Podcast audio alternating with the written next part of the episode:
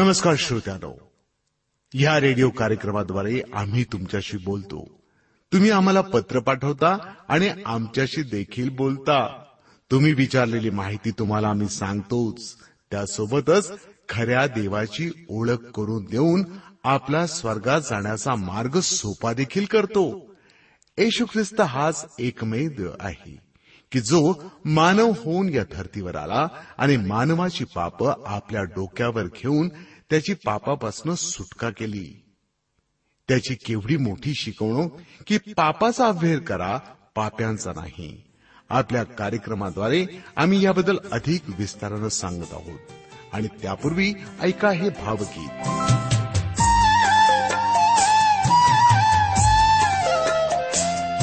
तू साज माझ्या जीवाचा आहेस गीत मनाचा तू साज माझ्या जीवाचा आहेस गीत मनाचा मी रचना तुझीच प्रभुजी मी रचना तुझीच प्रभुजी हे विभाव आता तयाशी तुसाज माझ्या जीवाचा आहे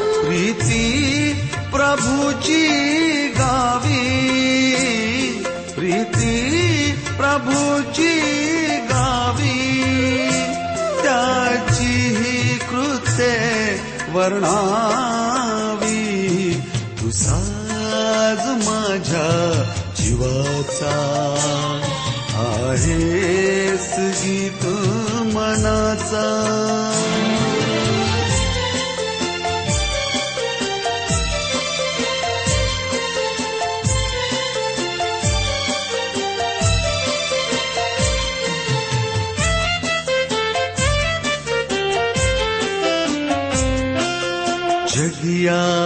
दुः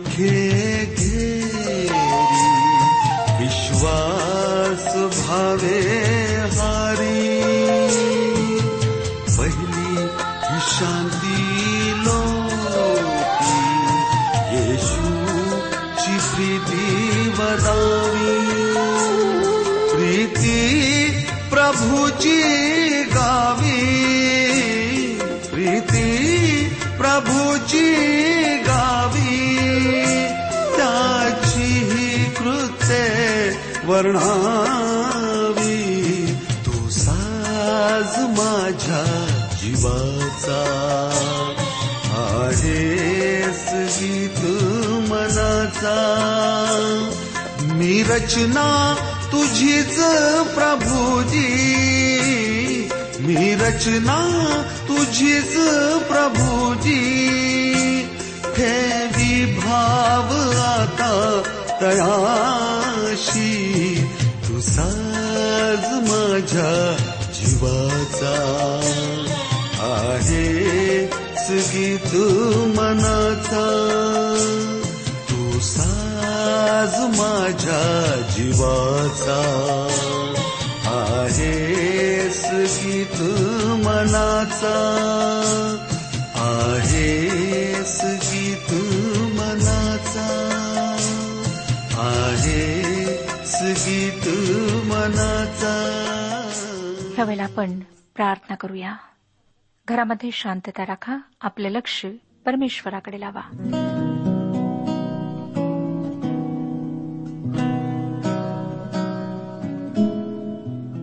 पवित्र सर्वसमर्थ जिवंत परमेश्वर पित्या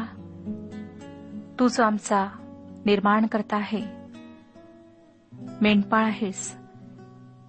त्या तुझी स्तुती करीत आम्ही तुझ्या समक्ष येत आहोत खरोखर प्रभू जर तू आमच्या सोबत नसतास तू आमचं रक्षण केलं नसतंस तू जर आम्हाला सांभाळलं नसतंस तर आम्ही केव्हाच नष्ट झालो असतो ही तुझी दया आहे ही तुझी कृपा आहे स्तुती असो प्रभू तुझी की ही वेळ आम्हाला लाभलेली आहे की आम्ही तुझं वचन ऐकावं तुझ्या वचनातून तुझे विचार तुझी इच्छा तुझी योजना आम्ही जाणून घ्यावी आम्हातील प्रत्येकासोबत तू हो प्रत्येकाची स्थिती तू जाणतोस कोणत्या परिस्थितीत आम्ही आहोत हे तुला माहीत आहे प्रत्येकाला स्पर्श कर प्रभू जर शारीरिक विकार आहेत तर ते दूर कर आरोग्य पुरेव जे लोक कर्जबाजारी आहेत त्यांना त्या कर्जातून मुक्त होण्याकरिता तू मदत करू जे निराश आहेत प्रभू जीवनाला कंटाळलेले आहेत त्यांच्यासोबत तू बोल त्यांना कळू दे की त्यांचं जीवन किती मौल्यवान आहे आणि कोणत्या उद्देशाने तू त्यांना ह्या पृथ्वीवर ठेवलेला आहेस आजच्या द्वारे आम्हातील प्रत्येकाला तू आशीर्वाद दे ही प्रार्थना तारणाऱ्या प्रभू यशू ख्रिस्ताच्या गोड आणि पवित्र नावात मागितली आहे म्हणून तो ऐक आमेन श्रोत्यानो आम्ही पाहिलं की कशा प्रकारे आसाची कारकीर्द सुरू झाली आणि त्याने परमेश्वराजवळ प्रार्थना केली आसाचे जीवन प्रार्थनाशील जीवन होते परमेश्वराने आसा व यहुदी यांच्यापुढे कुशी लोकासाचा समार दिला की ते पळून गेले आसा व त्याचबरोबरचे लोक यांनी त्यांचा पाठला गरारापर्यंत केला त्याप्रसंगी इतके कुशी पडले की त्यांनी पुन्हा आपले डोके वर केले नाही त्याच्या सेनेपुढे त्यांची गाळण उडाली व यहुदी लोकांनी पुष्कळ लूट नेली त्यांनी गराराच्या आसपासच्या त्या सर्व नगरास मार दिला का की परमेश्वराची दहशत त्या सर्व नगरास पोहोचली होती त्यांनी ती नगरे लुटिली कारण त्यात बहुत धन होते मग आम्हाला दिसतं पंधराव्या वशनात की त्यांनी गुराढोरांची वाडगे मोडून पुष्कळ शेरडे मेंढरे व उंट लुटून नेले आणि ते एरुश्लेमेस परत गेले आसाने परमेश्वराचे भय बाळगले परमेश्वराजवळ प्रार्थना केली आणि परमेश्वराने त्याला यश दिले श्रोत्यानो आजचं अध्ययन आम्ही इतिहासाचे दुसरे पुस्तक ह्याच्या पंधराव्या अध्यापासून सुरु करीत आहोत पहिले तीन वचने सांगतात मग देवाच्या आत्म्याने ओदेदाचा पुत्र अजऱ्या या स्फूर्ती दिली तो आसाच्या भेटीत जाऊन त्यास म्हणाला हे आसा अहो यहुदी व बन्यामिनी लोक हो मी म्हणतो ते श्रवण करा तुम्ही परमेश्वराच्या बरोबर राहाल तोवर तो तुमच्याबरोबर राहील तुम्ही त्या शरण जाल तर तो तुम्हास पावेल पण तुम्ही त्यास सोडाल तर तो तुम्हाला सोडील बहुत काळपर्यंत इस्रायलास खऱ्या देवाची ओळख नव्हती त्यास शिकवावयास कोणी याजक किंवा नियमशास्त्र नव्हते श्रोत्यानो मध्ये पुरेसे पवित्र शास्त्राचे शिक्षण नाही ही आजच्या काळाची शोकांतिका आहे आम्हाला पुष्कळ उपदेशकांची गरज नाही तसे पुष्कळ उपदेशक आमच्यामध्ये आहेत पण पवित्र शास्त्राचे शिक्षक आमच्यामध्ये फार कमी आहेत आम्हाला परमेश्वराचे वचन स्पष्टपणे शिकवणाऱ्या शिक्षकांची निकडीची गरज आहे आसाच्या काळातही त्यांची गरज होती त्यांच्याकडे याजक शिक्षक नव्हता ते सर्व याजक व लेगवी होते परंतु देवाचे वचन उलगडून सांगणारे शिक्षक त्यांच्यामध्ये नव्हते म्हणूनच त्यांच्याजवळ देवाचे नियमशास्त्र नव्हते त्या नियमशास्त्राचा देवाच्या वचनाचा उलगडा करणारे शिक्षक नसल्याने त्यांना देवाचे वचन माहीत नव्हते चौथं वचन सांगतं पण ते आपल्या संकट अवस्थेत इस्रायलाचा देव परमेश्वर याचकडे वळून त्याला शरण गेले तेव्हा तो त्यास पावला हे सर्व खरोखर सोपे आहे श्रोतानो परंतु तितकेच कठीण आहे जे मनापासून देवाच्या वचनाकडे वळू इच्छितात व देवाकडे त्याविषयी मागणी करतात त्यांची इच्छा सहजतेने पुरवल्या जाते परंतु बरेच लोक त्याविषयी नुसते तोंडाने बोलतात खऱ्या अंतकरणाने मागत नाहीत त्यांच्यासाठी ह्या गोष्टी कठीण असतात श्रोत्यानो जर आपणाला देवापासून खरोखर शिक्षण मिळवायचे आहे तर तो ते तुम्हाला निश्चित परंतु जर तुमची त्यासाठी मनापासून इच्छा नाही व मी वागतो मी प्रार्थना करतो पण देव माझ्या प्रार्थना ऐकत नाही किंवा मी प्रार्थना करते पवित्र शास्त्र वाचते पण माझी आध्यात्मिक वाढ होत नाही असे जेव्हा तुम्ही म्हणता तेव्हा तुम्ही देवाला खोटे ठरवता परमेश्वर खोटारडा नाही तो म्हणतो तुम्ही माझा शोध कराल तर मी तुम्हाला सापडेन जर आपण देवाविषयी गंभीर आहात तर तोही आपणाविषयी गंभीर होईल आपली अंतकरणे पारखा शोधा देवाविषयी तुमची वृत्ती काय आहे ती पहा जर तुम्हाला खरोखर देवाच्या वचनाची ओढ आहे व तुम्हाला त्याविषयी अधिक ज्ञान मिळवायचे आहे तर कोणत्याही वेळेस तुमची तयारी असेल तेव्हा तुमची गरज मागविण्यास देव तयार आहे म्हणून याकोब याकोबाचे पत्र पहिला अध्याय पाच ते आठ वचनात लिहितो जर तुम्हापैकी कोणी ज्ञानाने उणा असेल तर त्याने ते देवाजवळ मागावे म्हणजे ते त्याला मिळेल कारण तो कोणास दोष न लावता सर्वांस उदारपणे देणग्यात येतो पण त्याने काही संशय न धरता विश्वासाने मागावे कारण संशय धरणारा वाऱ्याने लोटलेल्या व उंच बळलेल्या समुद्राच्या लाटेसारखा आहे असा माणूस द्विबुद्धीचा असून आपल्या सर्व कार्यात चंचल असतो आपणाला प्रभूपासून काही मिळेल असे त्याने समजू नये श्रोत्यानो आसाने देवाचे वचन समजून घेण्याची इच्छा केली व त्याविषयी तो गंभीर होता त्यानंतर पाच ते सात वचनात आम्हाला वाचायला मिळतं पंधरावा अध्याय पाच ते सात वचने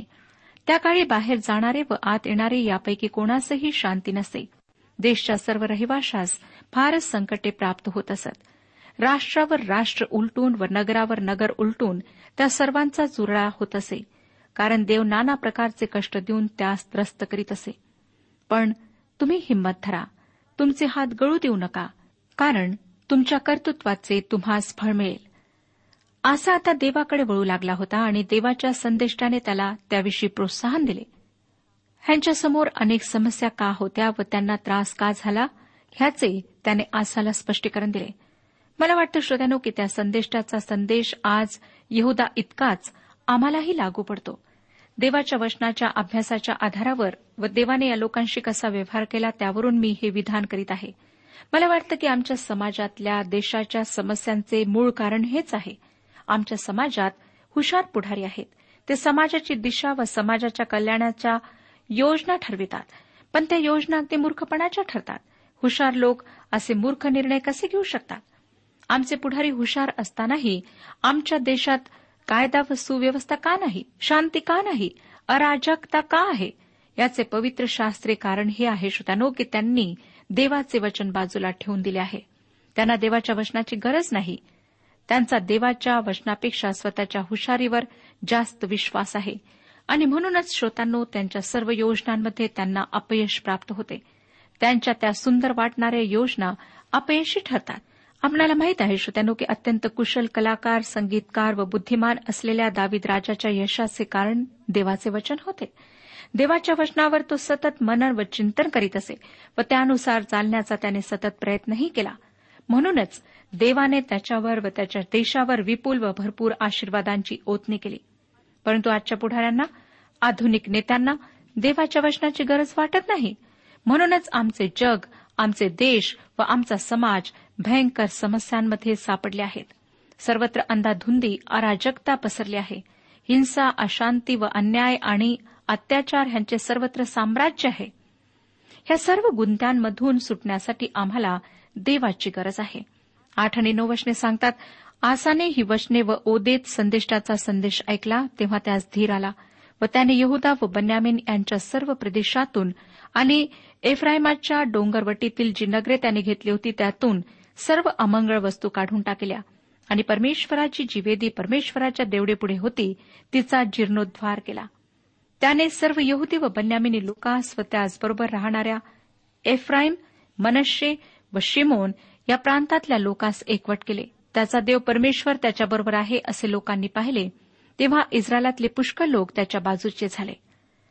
एक छोटासा समूह नेहमीच देवाकडे वळतो या ठिकाणी देशाचे मस्तक खुद्द राजा देवाकडे व देवाच्या वचनाकडे वळलेला आहे दहा ते बारा वचने आसाच्या कारकिर्दीच्या पंधराव्या वर्षाच्या तिसऱ्या महिन्यात ते एरुश्लेमेत एकवट झाले त्यांनी आणलेल्या लुटीतून सातशे बैल व सात हजार शेड्रे मेंढरे त्या दिवशी परमेश्वरास अर्पिली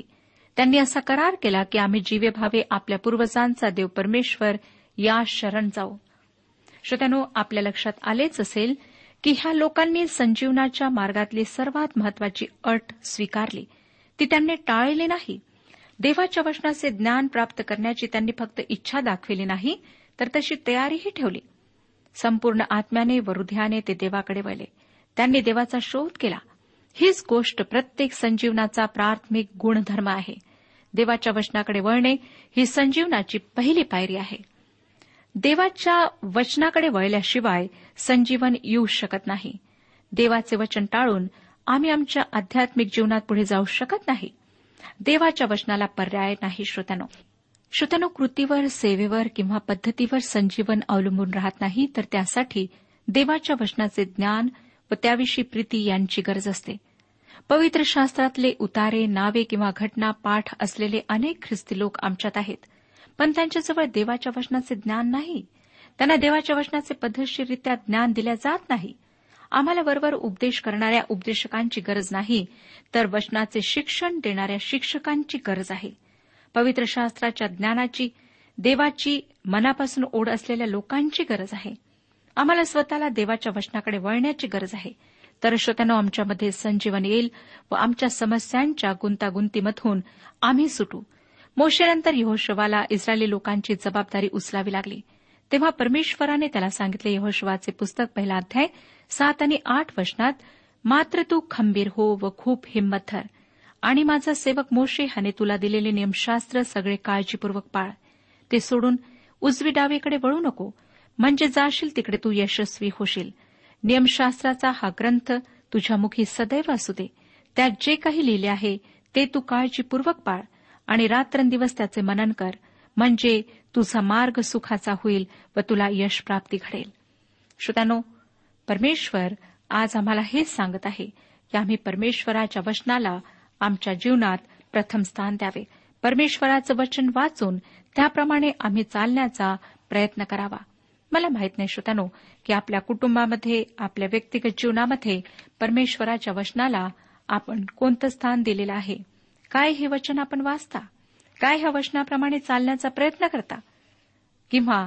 आपल्या कुटुंबामध्ये पवित्र शास्त्र बायबल धुळीत पडलेले आहे कितीतरी दिवस झालेत महिने झालेत आपण त्याला हात सुद्धा लावलेला नाही आज स्वतःच्या जीवनाचं परीक्षण करा तेरा आणि चौदा वचने पुढे सांगतात लहान असो की थोर असो स्त्री असो की पुरुष असो जो कोणी इस्रायलाचा देव परमेश्वर या शरण जाणार नाही त्याचा वध व्हावा त्यांनी जयघोष करून आणि कर्णे व रणशिंगे वाजवून उच्च स्वराने परमेश्वरासमक्ष शपथ वाहिली ही गोष्ट काहीशी कठोर वाटते परंतु तरीही लोकांनी संपूर्ण अंतकरणाने त्या गोष्टीला उत्तम प्रतिसाद दिला व ह्या काळात आसाने अनेक सुधारणा घडवून आणल्यात पंधरावं वचन पहाश त्यानो सर्व येहूतील लोक आणभाग करून हर्षभरीत झाले त्यांनी मनपूर्वक शपथ वाहिली ते मोठ्या उत्कंठेने त्या शरण गेले आणि तो त्यास पावला परमेश्वराने त्यास चहोकडून स्वास्थ्य दिले श्रोत्यानो तुम्ही जर अंतकरणापासून देवाला शोधाल तर तो तुम्हाला निश्चितच सापडेल देवाला शोधण्याची पहिली पायरी आहे खऱ्या व जिवंत देवाला भेटण्याचा धास लागणे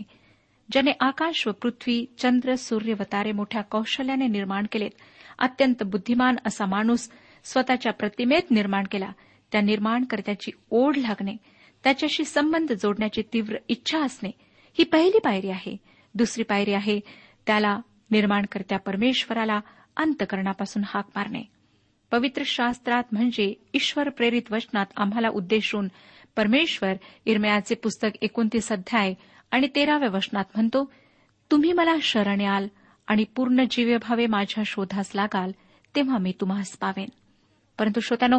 तुमच्या व माझ्या पापांमुळे देवामध्ये व आमच्यामध्ये खोल दरी निर्माण झाली आहे सेनाधीश देव अत्यंत पवित्र आहे व आपण अत्यंत पापी आहोत अशा आमच्यामध्ये मिलाफ किंवा समेट कसा होणार देवबाप अतिदयाळू आहे त्याने या समेटासाठी एक अतिशय सुंदर योजना करून ठेवली आहे त्याने स्वतःचा एकुलता एक पुत्र प्रभू यशू ख्रिस्त याला मानव बनवून पृथ्वीवर पाठवले त्याने मानवी जीवन तुमच्या व माझ्यासारखेच अनुभवले व शेवटी देवाने तुमच्या व माझ्या पापांचे ओझे त्याच्यावर लादले आमच्या पापांमुळे आम्हाला जी शिक्षा होणार होती ती त्याने येशू ख्रिस्तावर लादली त्यामुळे तो वधस्तंभावर खेळला गेला त्याने तुमच्या व माझ्यासाठी मरण पत्करले तिसऱ्या दिवशी तो मरणातून पुन्हा उठला त्याने आमची शिक्षा स्वतःवर घेतल्यामुळे आमचा देवाबरोबर समेट झाला कारण देवाला तसे करणे योग्य वाटले कलसेकरास पत्र पहिला अध्याय आणि विसावं वचन सांगतं आणि त्याच्या वधस्तंभावरील रक्ताच्याद्वारे शांती करून त्याच्याद्वारे जे सर्व काही आहे ते सर्व ते पृथ्वीवरील असो किंवा स्वर्गातील असो त्याचा स्वतःबरोबर त्याच्याद्वारे समेट करावा हे पित्याला बरे वाटले होय श्रोतानो पवित्र शास्त्र पुन्हा कलसे करासपत्र पहिला अध्याय एकवीस आणि बावीस वचनात सांगते जे तुम्ही परके व दुष्कर्मे करीत मनाने वैरी झाला होता त्या तुमचा आता त्याने स्वतःच्या रक्तमासाच्या देहात मरणाच्याद्वारे समेट केला आहे ह्यासाठी की त्याने तुम्हास पवित्र निष्कलंक व निर्दोष असे आपणासमोर उभे करावे देवाने आम्हाला आकाशाखाली पृथ्वीवर सर्वात उंच असे नाव दिले ते नाव आमच्यासाठी त्या वधस्तंभावर मरण पत्करणाऱ्या येशू ख्रिस्ताचे आहे श्रोत्यानो जेव्हा आम्ही त्याच्या त्या अप्रतिम त्यागावर विश्वास ठेवतो स्वतःची पापे पदरी घेऊन पश्चाताप करतो तेव्हा आम्हाला पापांपासून मुक्ती मिळते आता सतरा ते एकोणीस वचने सांगतात पंधरावा अध्याय सतरा ते एकोणीस वचने त्याने उच्च स्थाने इस्रायलातून काढून टाकेले नाहीत तथापि आसाचे हृदय साऱ्या हयातीत सात्विक राहिले त्याच्या बापाने व त्याने स्वतः सोने चांदी व पात्रे परमेश्वरास वाहिली होती ती सर्व त्याने देवाच्या मंदिरात नेऊन ठेवली आसा राजाच्या कारकिर्दीच्या पस्तीसाव्या वर्षापर्यंत पुन्हा युद्ध झाले नाही श्रोत्यानो आसाने उंच स्थळे काढून टाकली नाहीत तो देवाबरोबर अगदी तंतोतंत चालला नाही तरी देवाने त्याचा उपयोग करून घेतला खरोखर देव किती कृपावान आहे श्रोत्यानो ज्या गोष्टी देवाच्या इच्छेमध्ये बसत नाहीत त्यापासून वेगळे होणे संजीवनासाठी आवश्यक आहे देवाच्या इतर सेवकांपासून वेगळे होणे व त्यांच्यावर टीका करणे ही गोष्ट देवाला आमच्यापासून अपेक्षित नाही आणि संजीवनाची सुरुवात ही खुद्द आमच्या स्वतःपासून व्हायला हवी आता सोळावा अध्याय पहिलं वचन सांगतं आसाच्या कारकिर्दीच्या छत्तीसाव्या वर्षी इस्रायलाचा राजा बादशाह याने यहूदावर स्वारी केली यहदाचा राजा आसा याच्याकडे कोणालाही येण्या जाण्याला प्रतिबंध व्हावा म्हणून इस्रायलाचा राजा बादशाह याने रामा नगराची मजबूती केली उत्तरेकडच्या राज्यातील लोक दक्षिणेकडच्या राज्याकडे स्थलांतर करू लागले कारण त्यांनी पाहिले की दक्षिणेकडच्या म्हणजे आसाच्या राज्यात संजीवन आले आहे परंतु उत्तरेकडच्या राज्याचा राजा बादशाह ह्याला ही गोष्ट आवडली नाही आपल्या देशातल्या लोकांनी आसाच्या राज्यात जावे हे त्याला पटले नाही दोन आणि तीन वचने पुढे सांगतात परमेश्वराच्या मंदिराच्या व राजवाड्याच्या भांडारातले सोने व चांदी काढून आसाने दमिष्कवासी अरामाचा राजा बेन हदात याचकडे पाठविली आणि त्याला असे सांगून पाठवले की माझ्या बापाचा व आपल्या बापाचा सलोखा होता तसा आपला व माझा सलोखा हो तर पहा मी आपणाला सोने व चांदी पाठविली आहे इस्रायल राजा बाशा याच्याशी केलेला करार मोडून टाका म्हणजे तो माझ्या मागे लागण्याचे सोडून देईल श्रोत्यानो या ठिकाणी आपल्या लक्षात येईल की यहुदासाठी इस्रायल एक भयानक शत्रू बनला आहे अशा संकटसमय आसा काय करतो अशा कठीण प्रसंगी तो त्याच्या पूर्वीच्या दोस्त राष्ट्राकडे मदतीसाठी वळतो आरामाचा राजा बेन हदात ह्याची तो मदत घेतो श्रोत्यानो यातून आसाचा देवावरचा अविश्वासच आम्हाला आढळतो चौथं वचन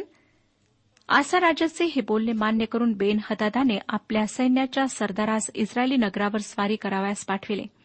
त्यांनी इयोन दान आबेल मईम व नवतालीची सर्व भांडार नगरे जिंकली त्याच्या मदतीच्या विनंतीला बेन हदादने प्रतिसाद दिला व मदतीसाठी आपले सैन्य पाठवून दिले पाच आणि सहा वचने सांगतात हे ऐकून रामा शहराची मजबूती करण्याचे सोडून बाशाने ते काम तसेच टाकले आसा राजाने सर्व यहुदी लोकांस बोलावून आणले व जे दगड व जी लाकडे घेऊन बादशा रामानगराची तटबंदी करीत होता ती त्याने काढून नेली आणि गेबा व मिस्वा ही नगरे बांधण्याच्या कामी लाविली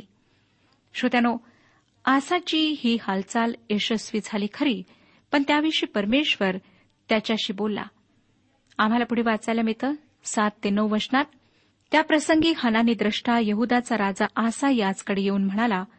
तू आपला देव परमेश्वर याचवर भरोसा ठेविला नाही व आरामाच्या राजावर भरोसा ठेविला म्हणून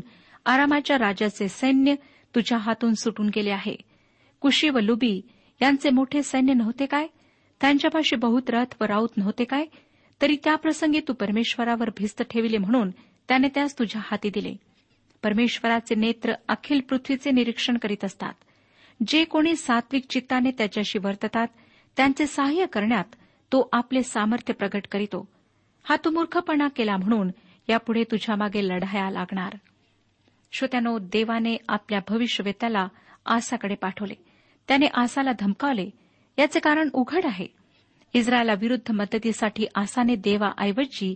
बेन हदादची मदतीची याचना केली व असे करून त्याने देवावर अविश्वास प्रकट केला श्रोत्यानो संजीवनासाठी तिसरी अत्यंत आवश्यक गोष्ट कोणती असेल तर ती म्हणजे देवावरचा दृढ विश्वास पद्धतींवर माणसावर मंडळीवर संस्थेवर विश्वास नाही तर देवावर विश्वास असण्याची गरज आहे जेव्हा यादवी युद्ध करण्यासाठी बाशा आसा विरुद्ध चढाई करून आला तेव्हा आसा पूर्वीचा शत्रू आरामाचा राजा बेन हदात याकडे वळला हानानीने यावेळेस आसाला आठवण करून दिली की अशाही परिस्थितीमध्ये देवाने त्याची सुटका केली असती कारण याआधी देवाने त्याची कुशी व लुबी लोकांपासून सुटका केली होती व यावरून सहज सिद्ध होतं की त्याने आसाची ह्यावेळेसही सुटका केली असती श्रोत्यानो एक गोष्ट आम्ही नीट समजून घ्यायला पाहिजे की विश्वासाच्या एका कृत्याने आमचे तारण होते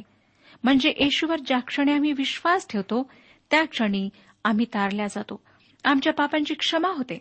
परंतु आमचे जीवन तेवढ्यावर संपत नाही आम्हाला विश्वासानेच जगायला हवे संत पावलाने रोम येथील विश्वासणाऱ्यांना रोमकरासपत्र पहिला अध्याय आणि सोळाव्या वचनात लिहिले कारण मला सुवार्तेची लाज वाटत नाही कारण विश्वास ठेवणाऱ्या प्रत्येकाला प्रथम यहुद्याला मग हेलेन्याला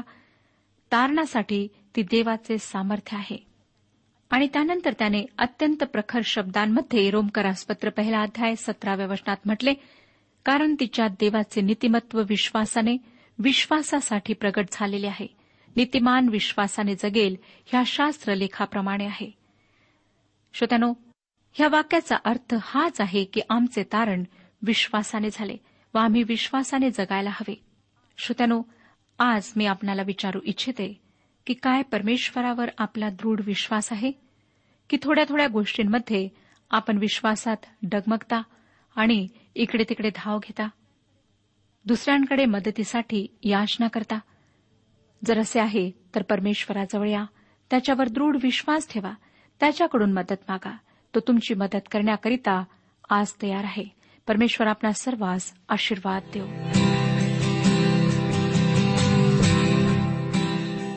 आजच्या उपासना कार्यक्रमात परमेश्वराच्या जिवंत वचनातून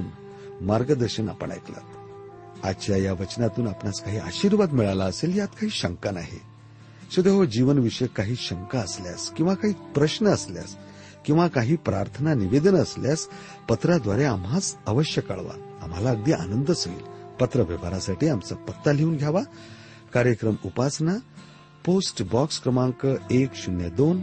बेजनबाग नागपूर पिनकोड क्रमांक चार चार शून्य शून्य शून्य चार आमचा ईमेल अॅड्रेस आहे Marathi T T B radio eight eight two dot com email address पुन्हा एकदा ऐका Marathi TTB at radio eight eight two dot com बरं तर आता इथंच थांबूया कारण आपल्या कार्यक्रमाची वेळही संपत आलेली आहे पुन्हा आपली भेट आपल्या पुढल्या कार्यक्रमात तोपर्यंत